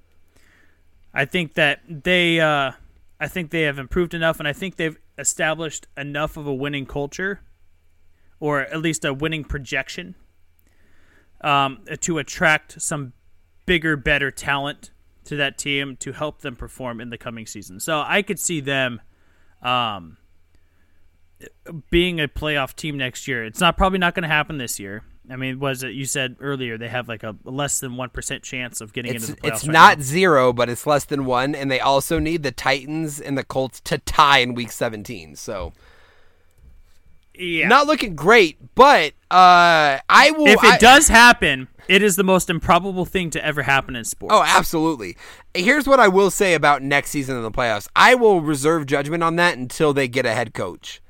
I want to know who their head coach is before I say they're going to make the playoffs because that's going to Okay. be a huge factor in it for me, at least. Okay. So, but Browns looking good. Hey, let's talk about uh, real quick the other two teams kind of in the hunt. Still, the Dolphins technically in the hunt, but we're not really going to talk about them. Colts and the Titans. Colts got a huge win last week, shutting out the Cowboys for the first time in like over like 300 games. Uh, 23 to nothing, absolutely dominating dem boys. Uh, Colts are continuing to looking to look like a team not to be trifled with. Uh, Titans also got a shutout win. This one against the Giants, very much less impressive, uh, but seventeen to nothing to maintain their their spot there. Uh, Colts are the seven seed, Titans are the eight seed, so eight and six along with the Ravens. Still a lot of jostling that could be done in the in the uh, AFC uh, wild card picture. Yeah, uh, the Colts continuing to prove me wrong. Um, I, uh, if you know that I had my take when they were one and five earlier this year that they were not going to get into the playoffs, and they're sitting pretty securely right now in a wild card spot. So, um, not a team to be messed with, and a team that could be scary when you come if you face them in a wild card situation. Um, could knock out one of those top teams, one of those division winners, um, in a wild card round. A team like the Steelers, uh, a team like the Texans, The um, Patriots. The I want to see Patriots Colts wild card weekend and the Colts and Andrew Luck beating the Patriots at home. Like, uh, like That I mean, be on the road. That would just be so much fun. So- oh yeah, absolutely. Let's go for it, That, guys. That'd be outstanding. All right, Mitch. Let's uh let's talk about the NFC. How about that? yeah, let's do it. All right, NFC. Where do you want to start? Let's start at the top. Um, let's start at the top. Well, unfortunately, down that means we're gonna have to talk about your Panthers losing again. yeah, it's okay. We suck this year. It's all good. Cam Um, Newton's and sitting. an and a absolute barn burner offensive. oh, what a show! What a What show! a show! Final score twelve to nine. We had a, we had a we had a pick two in the game, and Christian McCaffrey throwing a 50 yard touchdown. Uh, he's also I saw this stat. Uh, this was really cool, and I for the life of me I cannot remember the other player, but uh, Christian McCaffrey is the first player, the second player in NFL history to have 50 yards rushing, 50 yards passing, and 50 yards receiving in a game. and I think the other player, and, and if I'm wrong on this, uh, don't kill me, but I'm pretty sure it's Walter Payton was the other one. But it's Hey. like it's like literally there's only two players that ever do that, which is the only silver lining out of uh, out of this loss. Well, I mean, when you put yourself in company with old sweetness, Walter Payton, that's that's a pretty that's pretty solid uh, company to be in to be around with. So, um, yeah, uh, Christian McCaffrey far leading them in the receiving category, eight for sixty-seven. Um, the next closest receiver was Jarius Wright. He was three for twenty-one. Um, not a good receiving. And then Chris Manhertz, who caught the 50 yard touchdown pass from Christian McCaffrey. Um, which, who the hell is Chris Manhertz, by the way? Uh, yes, Um, the backup blocking tight end for the team. That's like Yeah. what he does. But yeah. Uh, yes, it is. It is Walter Payton. I looked it up. He's also. It's not the second. Uh, there are two other players. Tom Tracy did it in 1960 for the Steelers, and Billy Ray Barnes did it in 1958 for the Eagles. But yes, it was Walter Payton. Walter Payton, 1985. Uh, the year the year he did that. So just fun little fun Hmm. The little tidbit 80 there. Uh, the y- 85 Bears. what I, what I will say about the Saints is the offense has not looked good and it's continuing to struggle. Now Carolina played really good defense, but the fact that they could only muster 12 points is not a good sign, especially after losing to the Cowboys a few weeks ago and only score, you know, struggling against Tampa Bay until the third quarter last week. So, yes, they're 12 and 2. Yes, they uh, won their last two games, but I, I, worry about the offense. The defense looks good, but uh, the offense needs to start scoring some more points.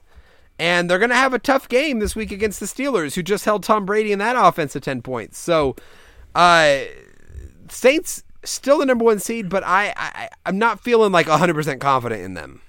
All right, so moving on, Dallin, so you don't have to suffer and think about that Panthers loss anymore. Hey, let's six go and to, ten, we got this. let's go to the Eagles Rams game where the Rams lost the Eagles 30-23. The Rams currently the 2 seed in the NFC. Um, uh, Big Dick Nick doing his thing without throwing a touchdown pass. Um, is this some sort of Nick Foles sorcery that we're seeing happening right now? I mean, because I think the more interesting topic here is the Eagles and whether or not they can actually get into a playoff spot. Yeah, well, We know we, know the Rams are going to be there, whether they're a two or a three. Right, right. Um, I'm they, I mean, there's still the possibility that the Bears get in at a two seed if the Rams drop and the Bears continue to win because the Bears hold the tiebreaker over the Rams by beating the Rams earlier this year. I mean, so the or the more interesting topic right now is will the Eagles win, get in with Nick Foles because Nick Foles will be the starter for the remainder of the season. I mean, without really a, a solid rushing attack. I mean, I, I no, I disagree. Jordan Adams has really emerged as a solid running back for them. See, you don't even know his name. It's Josh Adams. Well, there you go. And he was 15 for 28, 1.9 a carry. Okay, well against LA it didn't work, but the last few weeks before this, as they've continued this run to get to where they're at, he has been a solid rushing attack for them, and that was my biggest Sure, concern. yeah.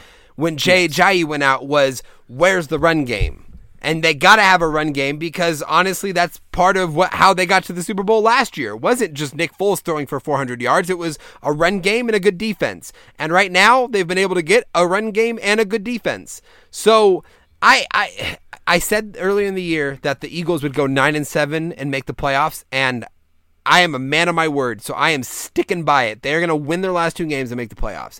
Where, where will, will they win the division? Will they get a wild card? I don't know. They're going to go nine and seven and make the playoffs. I'm sticking by that.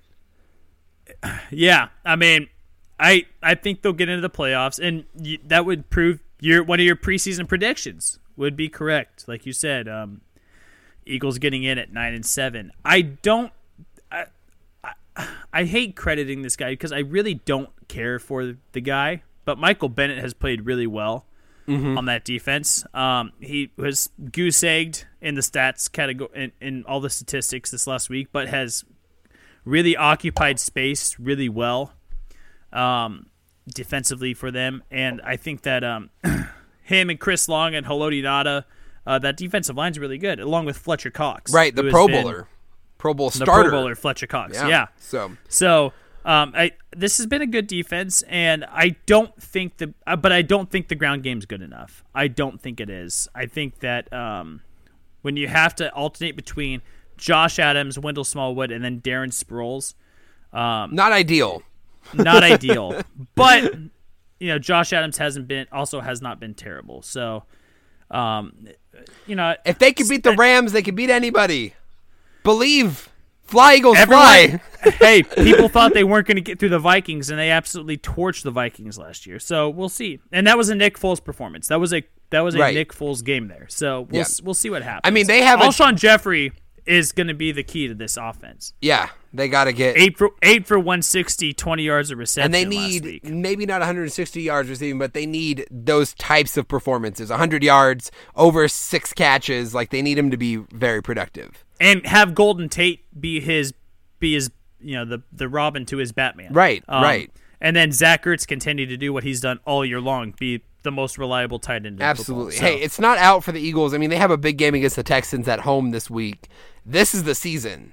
They got to win this game, and they're playing every game like it's their last because it pretty much is. So, I, I I don't know. I'm sticking by it. I'm sticking by it. The Rams, I, I am a little concerned because of the because of the scenario that you presented earlier.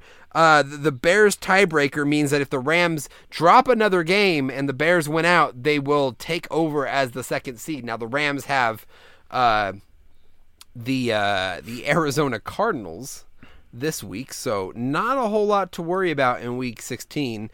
Week 17, however, they have the stingy, the mighty 49ers. So Rams looking pretty good uh, to to maintain the second seed. Uh, but th- there's still a chance, obviously. Uh, but you you don't think that the Rams are going to drop any of their last two games. No, but I think honestly, with as much as Todd Gurley has cooled off over the last several weeks, and Jared Goff going into this game over the last and the previous two games before this game against the Eagles, he was one touchdown, five interceptions, and a 33.3 quarterback rating over the previous two games. And this game, he threw another interception. So now he's one touchdown, six interceptions over the last three games. Todd Gurley, another non. I mean, he had the two touchdowns, but did not run the ball exceptionally well. Um, you're he caught the ball very well, ten for seventy six, but um, you you need to get that's not a sustainable. That's not sustainable. Right. We we've we've seen it happen too often where they have one op one option that maybe gets them through the rest of the regular season, and then they get absolutely destroyed in the playoffs because they have no one else to go to, and everyone's keying on that one guy. Um, for me, Robert Woods and Josh Reynolds are gonna have to get it going.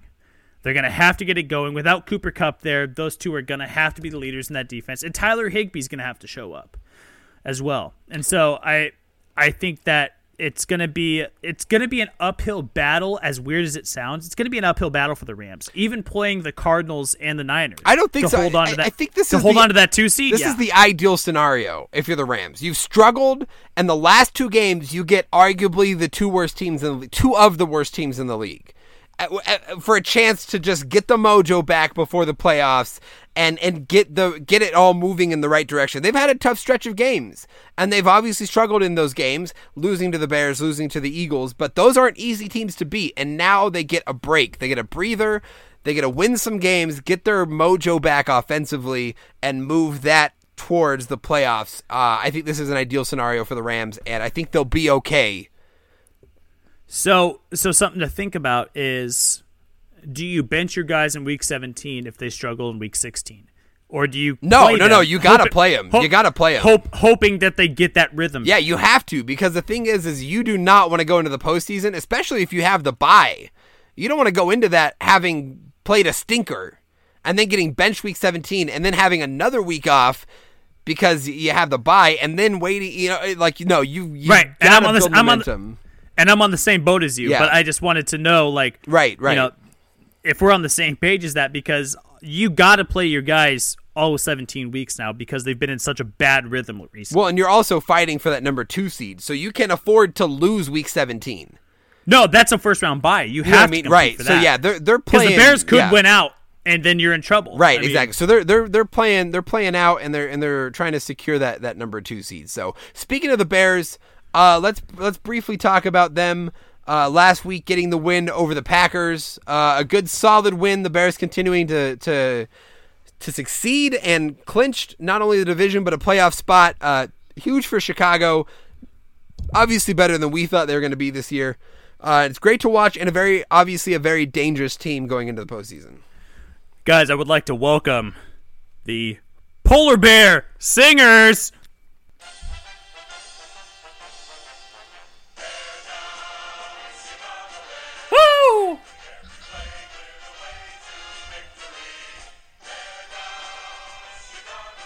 Yeah! Bear down! All right! Guys, Kings of the North. We got it done. We have clinched the NFC North, the Chicago Bears. They're currently sitting at the three seed. Um, a, a good win against Aaron Rodgers and the Packers. I know the Packers have been underperforming the entire year, but a good quality win, I think, um, for these guys. Uh, anytime you beat Aaron Rodgers is a quality win. So, um, good job on the part of the Chicago Bears. Um, if we want any chance, though, Mitchell Trubisky is going to have to continue to play the way that he did, and Jordan Howard's going to have to continue to be able to grind out tough yards, um, which is what he's done over the last couple weeks. Um, and so, and then defensively, I'm not worried. I'm not worried defensively. This is the best defense in football. This is the best defense in the NFC, and um, continue to grind this stuff out. Yeah, that's going to be the key. Is can the offense do enough? That's going to be the formula for the Bears. Defense is Right. going to win the game. The offense has to do enough, and it and it and they're going to rely on Cohen and Howard to to keep that offense moving and Trubisky to be mistake free. And we've talked about this before. Uh, they're in prime position. Probably going to be the three seed, going to face off against a six seed, maybe Minnesota, maybe Philadelphia. Uh, but they're going to have that home home field advantage in the in the wild card round, and uh, that that's going to be huge for them moving forward. Yeah, and not to dwell on Philadelphia, but I would much rather face Minnesota than Philadelphia. Oh, absolutely, absolutely. Much rather face Minnesota. So I hope Minnesota gets the six seed Yeah, because I would. Now, I mean, there's obviously other teams that I would rather play than Minnesota. Um, teams like the Panthers, um, teams like the Redskins. well, sure, Josh But- Johnson, that'd be great. but it, but I mean, you could pretty much lock up who's going to the playoffs in the NFC right well, now. no, I think. there, there's there's just there's three teams fighting for those. Oh, actually four because you can count the Cowboys in this. Eagles, Cowboys, Seahawks, Vikings are kind of just yeah, you know one three out of those four teams are making it in. So right. and know- I, but if you when you look at the six, I mean, it's really going to be Eagles, Vikings. That's the kind of the six seed. right, it's right one of those. Yeah, So I I would much rather face the Vikings for sure, for sure. at any day of the week. Uh, because I know that they could they could take on a a, uh Case Ke- or uh not a Case Keenum lead uh, Kirk Cousins led offense. Yeah, So- for sure. All right, uh, we talked about the Cowboys already, uh, losing twenty three to nothing. Not a good look. Uh, they're going to need to bounce back here uh, because they only have a game lead over those Philadelphia Eagles, uh, and they have a game this week against the Tampa Bay Buccaneers. So a good chance for Dallas to to maintain their lead in the NFC East, and with Philly having the tough matchup against the Texans, a good chance to clinch the division and their playoff spot this week. So we'll see what they can do. Uh, the Seahawks lost to the Niners, which was weird. I also guessed it right because I am a genius. Uh, just kidding. I just thought the sea, and this is what I said last week. Mitch made fun of me for picking the Niners at home. I said that the Seahawks, coming off of some big wins, were going to look past this game against the Niners and towards this game on Sunday night against Kansas City in Seattle, and they did exactly that. They did exactly that. And the Niners played well, and give them credit. There's they're kind of a tough four and ten team, but uh, they just looked past this game because there's a big game coming up, a chance for the Seahawks to kind of prove themselves as one of these good teams. Uh, and they, they they lost their chance to to clinch a playoff spot, and now at eight and six, uh, with Kansas City up up this week, they could fall to eight to eight and seven, and possibly out of the playoff picture. Yeah. So I mean, this is this is a big week and a huge loss for the Seahawks. Honestly, Yeah, I wouldn't read too much into it though. I think because I mean, let's so let's look at their last two games. They play the Chiefs. right? so Um, let's which- say they lose next week to the Chiefs because that's a very likely scenario. As good as they are at home, as good as they are, like losing to the Chiefs, the Chiefs are a very good team. So let's say they get to eight and seven, then they play the Cardinals. So you're Yeah, so you're nine and seven probably, right? I'm not going to answer that because that's going to come up in our quick picks. Um, but yes, that's a likely. That is that is a possibility that so they end then, up at nine and seven. right? So then you look at that. Let's say the Eagles win out; they're nine and seven. I don't know what the tiebreaker is there, but may, may, maybe the Eagles get that. Vikings went out; they go nine six and one. Now they move to the fifth seed, and instead of having to play the Cowboys, which I think the Seahawks would prefer, prefer maybe they end up as a sixth seed and play the Bears, which would not be ideal. So I, the the loss is Well, huge just because of how it brings them back down to the field. let's throw this out. What if the Eagles win the division? The Cowboys are playing the Bucks, who win weird games, and they're playing the Giants, who win weird games. What if the Cowboys go eight and eight? Oh, I don't. And the, and Right. the Eagles win and the Eagles win that division. Then who has the, Seahawks- tiebreaker between? The Seahawks no, the Seahawks go nine and seven. Now the Cowboys are out, the Seahawks are in. oh, now it's Eagles Seahawks. Yeah. Oh, see, yeah, that's what I'm saying. This loss just it just complicates it. They had a chance mixed it up, to yeah. get a win, an easy win, get to nine and five, secure a playoff spot, and and secure the fifth seed. Basically, at nine and five, they would have basically, you know, locked in their fifth seed. Uh, but now they've put that in jeopardy with the loss uh, against the Niners. So we'll keep an eye on them. Vikings beat the Dolphins last week to get to seven, six, and one, and keep that sixth seed alive. So uh, we've talked about all these games, these big games coming up this week. Mitch, it is time. Oh, it's Let time. let's get into these picks, and how about you update the people on where we are at? Guys, we are in a nail biter right now. Dallin went one up on me last week. I was eight and eight. He was nine and seven, which brings both of our season long records to 132, 89, and two. Which, by the way, I gotta applaud us for picking games so well throughout the course of the year. I mean, really, we have picked games exceptionally well. Um, but when it comes to shaving your head, you start to get a little cutthroat. you start to get a little bit of a little bit of competitive juices flowing. And Dallin, I'm not going to lose to you. I am not going to Oh. lose to you. Well, I, I'm sorry to disappoint you, my friend. Better better get ready to shave that head. If I, I told you, if I shave my head, I can't be Ditka at the Super Bowl. So Yeah, I said you have to be. I told, I told him he had to be Brian Urlacher. Then I was like, "We're gonna be bald." then he just got to be Brian Urlacher, I guess. But then I got to get rid of my facial hair, and then it shows off my five chins, and we don't want to do that. No one wants to see that. Oh, Let's man. get in to our quick picks, though, shall we? Absolutely. I will start us off. Let's start it off with this matchup here. Uh, the Redskins at the Titans. Uh, Josh Johnson is still the quarterback for the Redskins, and therefore the Titans will get the win at home. Yeah, I got the Titans at home as well. Um, still a, a top notch defense against a really not very good Redskins offense. So, um, Dallin, no butt, no tattoo on your butt cheek this year, I don't think. Bro, I Um, dodged a flippin' bullet. Thank Jesus, thank Allah, thank Oprah, thank everybody. Thank Oprah. Thank them all. Thank them all. Yeah, I got the tit- I got the Titans at home. Um, it's kind of a no brainer on this one, but it's been a weird NFL season. Who knows? We'll see if that's an upset or not. Uh, glad we're picking the same team here though, so it's a wash. Um, following that game, we have Baltimore. They are traveling down to the City of Angels to take on the Chargers in front of all 13 of their fans. And they're, I ha- in fact, all 13 of their fans are all of Philip Rivers' kids and his wife. That's it. Do you think all 13 of their fans wear like those half jerseys where it's like half Jared Goff jersey, half Philip Rivers? no, jersey? no, I'm telling you, the uh, the 13 fans in in the stands are all of Philip Rivers' children.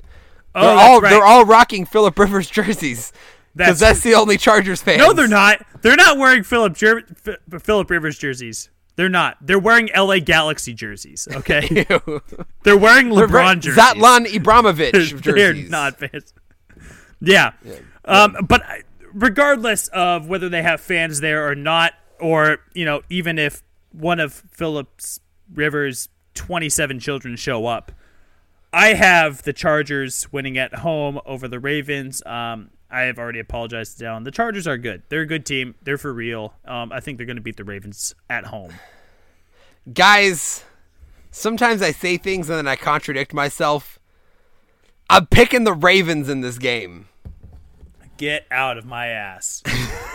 Listen, Get out of my ass. Listen, I I I don't know. I just don't know about this. They're coming off a big win like they did against the Chiefs, uh, and then playing on Saturday. Uh, I don't know. I don't know. I like the Ravens. I like the Ravens pushing for a playoff spot as well. Uh, so yeah, I have Baltimore in this game. Saturday night. Okay. Saturday night. All right. Uh, the next game we have Tampa Bay. This is Sunday, guys. Sunday Tampa Bay morning. traveling to the to Jerry World, uh, Tony Romo's graveyard. uh, to take on the Dallas Cowgirls. That was another stupid joke. I tried it twice; Yeah. it didn't work either time. But, um, I've got Dallas in this game. That's it. That's Yeah, yeah. That- yeah. Me too. I got Dallas in this game. Um, Ta- now this is now. Let me backtrack a little bit here. Uh, Tampa Bay wins weird games, so this is one of those games where I could see an upset. It'll probably be But- a close game. It could be a close game, but I I got Dallas. That defense is really good, and so Very I true, think against very a true. struggling Bucs offense, um, even though they're still probably what probably top five in yardage throughout the whole year. Um, I don't know exactly what it is, but uh, I got I got the Cowboys at home. Following that, we have the Minnesota Vikings. They are traveling up to Motor City to take on the Detroit Lions at Ford Field. I have the Minnesota Vikings on the road. Um, the, the the Lions are not a good team. Uh, Matthew Stafford's a good quarterback on a bad team, and so I have the Vikings at on the road. Sorry, not Yeah, for the the sake of a complicated playoff picture going into week 17, I really want Minnesota to lose. But the Lions are so unpredictable this season that I can't make myself pick them. Uh, so yes, I also had Minnesota.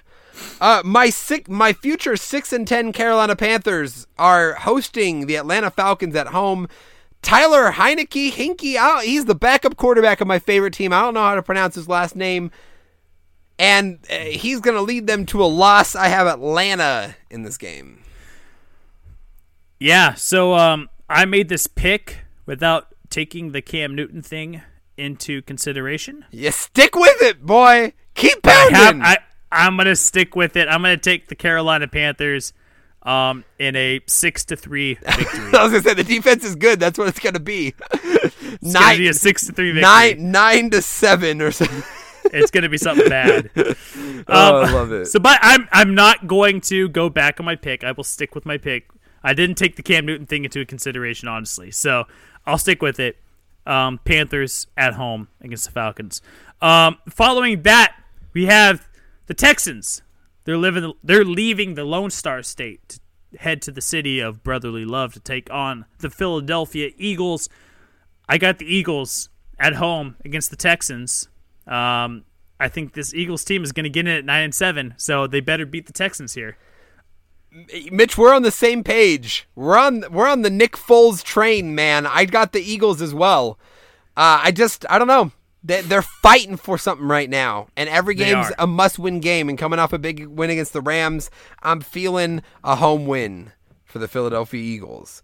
Next game, the New York Giants traveling to the red hot, the red hot Indianapolis Colts at Lucas Oil Energy Stadium. I've got Indianapolis in this game. No way they lose. No way. Yeah, the Colts are screaming hot right now. I mean, ah, who hot, ah, it's hot. Can't touch it. Ah, who too hot, too hot. That was stupid, I- Mitch. yeah, I. You've made stupid jokes. I'm gonna make a stupid joke. I got the Colts at home at Lucas Oil Energy Stadium. Glad I'm Um, not the only one making stupid jokes. That's all I gotta say. Following that, we have the Cincinnati Cats. They're just cats now. They're not Bengals. They're not fierce enough to be Bengals. They're just kitty cats. They're headed down to Cleveland to take on the Cleveland Browns. I got the Browns. They're getting a 500, baby. They're getting a 500 this weekend, and they're doing it against the Bengals at home. Yeah, I, I, I got Browns. I expect them to win by by two touchdowns. Oh, not even close. Yeah, like huh? 28-13. Yeah, I could see I, that, I want yeah. to make a statement, beat a division rival big. That'd be awesome. So I want that Browns defense to just teabag Jeff, Jeff Driskel. just over and over and over. again. over and over and over again. Yeah, I love it, Mitch. Okay, uh, an AFC East matchup: Buffalo traveling to the reeling New England Patriots, uh, losers of two straight. Uh, despite that fact, and despite the fact that Josh Allen is Michael Vick reincarnated in a white man's body, I have the New England Patriots at home. Yeah, I got the Pats. I got the Pats. It's, I mean, they're they're. It's They're still Tom. Brady. It's still Tom Brady. He sold his soul to the devil. He's never old. Gonna don't care. die. He's never gonna die. Um, following that game, uh, we have Green Bay. They're living, leaving the Cheeseheads over there in Wisconsin to take on the New York Jets. Uh, I have Green Bay on the road. Um, I think that uh, Aaron Rodgers is still a factor, and so uh, you can't count him out. And the Jets are pretty terrible, so I'm going to take the Packers on the road. I have the Jets at home. Get the, the, the Jets have something to win for, and that's pride in a young team. The Packers have nothing to win for. Uh, in fact, it's better for them to lose because it means Jets the driver- have pride. Yeah, they've played really tough over the last few weeks. They played a tough Texans team uh, last Saturday. They got the win the week before. Yeah, they have pride. Sam Darnold has pride. They want to prove that they're an up and coming team. The Packers are better off losing out anyways. So I have the Jets at home. Okay. To each their own. All right, next game. Is this Cody it? Cody Cody Kessler, you know, honestly, I think Atlanta Carolina probably is the garbage game of the week. Uh but this is like the runner up, I guess. I don't I, maybe even Green Bay New New York. But I don't know. I, this one's pretty bad. all right, let's play the kill kill the music. This is just this is just hot garbage. Straight hot garbage. You're a garbage person. All right, we've got Cody Kessler and the Jags leaving the swamps of Jacksonville, traveling down the coast to Miami, at, to Hard Rock Stadium to take on the Miami Dolphins. I have the Jacksonville Jaguars in this game. In a Oh, in a close game, 13 to 10. Dallin, I have some news for you, bud. We might decide who's shaving their head after this week. Is that right? Um, because we're awfully different on these ones. I I got the Dolphins. I got the Dolphins at home. Uh, as bad as they are, the Jaguars have been really, really bad, and Cody Kessler is not a good football player. Like he's just not good at football. Um, and so I am taking the Dolphins, probably in a close one at home. Um, weather's obviously not a factor. They play in the same state, so it's not like a cold weather team's coming to a warm city. It's I got I got Miami. That's, All that's right. the way it goes. Your funeral. Oh, I get to call this one. Guys, the Bears are leaving the Windy City to head over to the Bay Area to take on the San Francisco 49ers. Y- you know what I always say every week. You got to be crazy if you think I'm not taking my Bears. You got to pick the Bears on the road against the Niners. Bears. All right. You know, Niners coming off a big home win last week against a, a division rival, a team that has tormented them over the last few years, and the Seahawks. Now they face the Bears. And I'm feeling pretty good about the Niners. Don't. But not good enough. I'm a Bears fan now. Yeah, Suckers. baby! Chicago shutting out the Niners. Shut 20 them out, 24 to nothing. Atta boy, I like the sound of that. That's a good one. We love shutouts over in Chicago. We do. We do, uh, uh, fellow Bears fans. Uh, yes. I don't know how many Oh, of you guys man. are Bears fans that listen, but But Mitch and I have been. Bears fans since the beginning, obviously. Uh, everybody knows that well, about me. I have been. No, I everybody knows that about me, Mitch. It's just been a common knowledge. Uh, Oh, okay. Anywho, uh, the Rams looking to bounce back after a tough week in Philly, traveling down to some uh, some some nice weather, some heat down in Arizona. And to take on the Cardinals, one of the worst sports names, by the way. Uh, the Rams are going to get a win here, bounce back against uh, these lowly Arizona Cardinals. I thought long and hard about this one, actually. No, you didn't. Come on, come on. I thought long and hard about it. Um, I thought long and hard about how many points the Rams are going to beat the Cardinals by. Um, and I came to the conclusion that it might be at least 23. Oh, 60 to 7? Is that what we're thinking? Just kidding. S- No, no, 70 to 6, actually. Could you Um, imagine how cool that would be if the Rams just like bounced back and just dropped like 65 points on the Cardinals just as like an I- FU? We're still the best team in the NFL. Like, come at us. That'd be See, so but I dope. think I think Sean McVay's still the golden boy of the NFL. I think he has too much of a heart to do that. I know. The Cardinals. I know. It would just be cool. It would be cool. I'm not. I'm not disagreeing with you. Um, but yeah, I, I, I got the Rams. I got the Rams against the Cardinals. Um, following that, uh, might be game of the week. Might be game of the week here. Um, This one or the Sunday night? It's they're pretty close. Pittsburgh traveling down to the Big Easy, Nolans to take on the New Orleans Saints. I'm going to take the Saints at home. Um, I think they're a team that goes 14 and two. Um, so I am going to take the Saints at home, probably in a closer game. Um, because the Steelers can hang around offensively. Saints defense isn't that great. So a higher scoring affair, but not out of control, like 31 27. Yeah, yeah, Um, But the, I think the Saints take this one. yeah. I have the Saints as well. The Steelers, obviously, with the big win last week, but I, uh, the Saints are the better team. Uh, they've got to get some stuff going offensively, uh, and I think we're going to see it now that they get to go home in their in the in the uh, the Superdome. And uh, they're gonna they're gonna get a win against the Steelers, and yes, they're gonna go 14-2 because they have the Panthers in Week 17. So uh, they will go 14 and 2. So, uh, all right, we have the Sunday night game. This is probably, I think, the marquee matchup this week. Sure, Kansas City sure traveling to the Hawks Nest, Seattle, Washington, the home of the hipsters, and also Pete Carroll. Uh, I have Kansas City in this game. I think Seattle's a great team. I think this is going to be a fun game to watch, a tough game, but Chiefs are just too explosive. They're too explosive. And as good as the Seahawks defense have been, the Chiefs are going to be able to get it done. I'm saying like 30 to 24. Your your parents are regular listeners of the podcast, aren't they? Uh, But- at least semi regular. I hope they're listening this week, and if you, you should probably text them so that they could hear this um, when you're we're done editing this and post this up. Um, Dennis, Christine, get that twelfth man flag waving. I'm taking the Seahawks. Wow. The Wow. Chiefs are gonna lose one more game this year, and this is the game. The Seahawks are too damn good at home. They're too good. They don't travel well, but they're too good at home. And you know what? The Chiefs are going to get shut down. They're going to score under 20 points. Wow. They're going to score under 20. Oof. Pat, Pat Mahomes might throw two touchdowns, but they're not getting more than that. I'm going to take the Seahawks at home. All right. Yeah, we are very different on some of these picks, Mitch.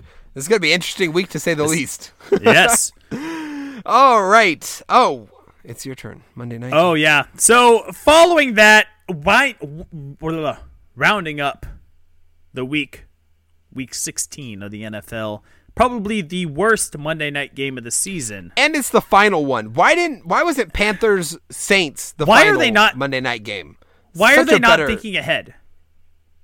Why are they not thinking ahead with this? Like, Yeah. don't put a garbage game in your last Monday night game of the season. Well, to be fair, this. the Raiders were supposed to be pretty like decent this they year. were they were supposed to be pretty decent. so it could have been a decent matchup, but then Jon Gruden been. had to happen. Maybe Yeah. we'll see But this is Nathan a, uh, Peterman in the game. That'd be that'd make it interesting. But guys, a little Christmas treat for you. A little Christmas Eve treat for you on Christmas Eve, obviously. Yeah, for all you naughty people out there, if you've been bad this year, you have to watch this game I know, right? You get coal and a Broncos Raiders matchup. on Monday Night Football. Oh man. Thanks, Santa. Gosh, um, yeah, we got the Broncos. They're traveling over to Oaktown uh, to take on the Oakland Raiders. I have Denver on the road. Um, yep, that's where I'm at. Yeah, Denver on the road for me, guys. This could and most likely will be the very last game the Raiders play in Oakland. Yes, This is it. And what a what a terrible way to go out on Monday Night Football against the the Broncos. but how symbolic at the same time. So because of that, part of me says maybe they get the win. Maybe they just eke out a win against another bad team to just kind of be like, yeah, here you go, Oakland. See ya, see ya soon, Anchorage, Alaska. Um, you know, I don't know. I don't know, but uh, yeah, I still took Denver, Obviously, Oh, I'm not, okay. I'm not stupid, but I'm just saying because of that factor, part of me thinks, well, maybe, maybe, right? Maybe. Maybe. Yep.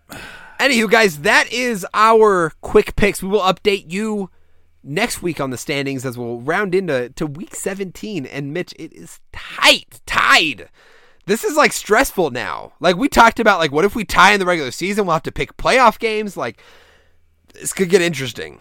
Well, and I honestly thought that like at this point in the year, one of us might mathematically be out, but we've been really like-minded in a lot of picks, and so I think that's kept us around. Um, and then we've kind of won where we needed to win. Both of us have. Like I needed to win here, you needed to win here, and so it's kind of kept us around. And now we are sitting week 16 deadlock tied. Um, and then now we have what like five or six games that differ. So Yeah. hopefully not one of us hits on all six because I would love to go into week 17 super close. That'd be fun. So, Yeah. that would be but- very fun.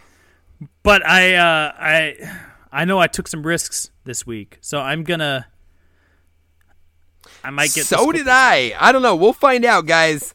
Uh, and we'll obviously keep you updated. But thank you for sticking around for this episode of the Sports Hour. We appreciate the support from you guys.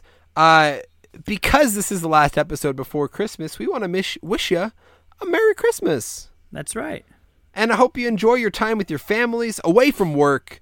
Uh, time to just uh, enjoy uh, the company that you have around you uh, and to feel the love of one another as human beings, I think is a very special thing about the holidays. Yeah, I mean, let's not forget the real meaning of Christmas here. Um, we we thank you guys for listening. We wish you a very merry Christmas. Uh, we are going to take that week to spend time with our families.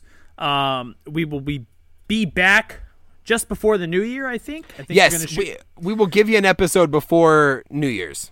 Yes, because we have a couple things in mind that we want to touch on before we head into 2019. I'm ready to put 2018 behind me. Oh, yeah. Dump it. Let's go.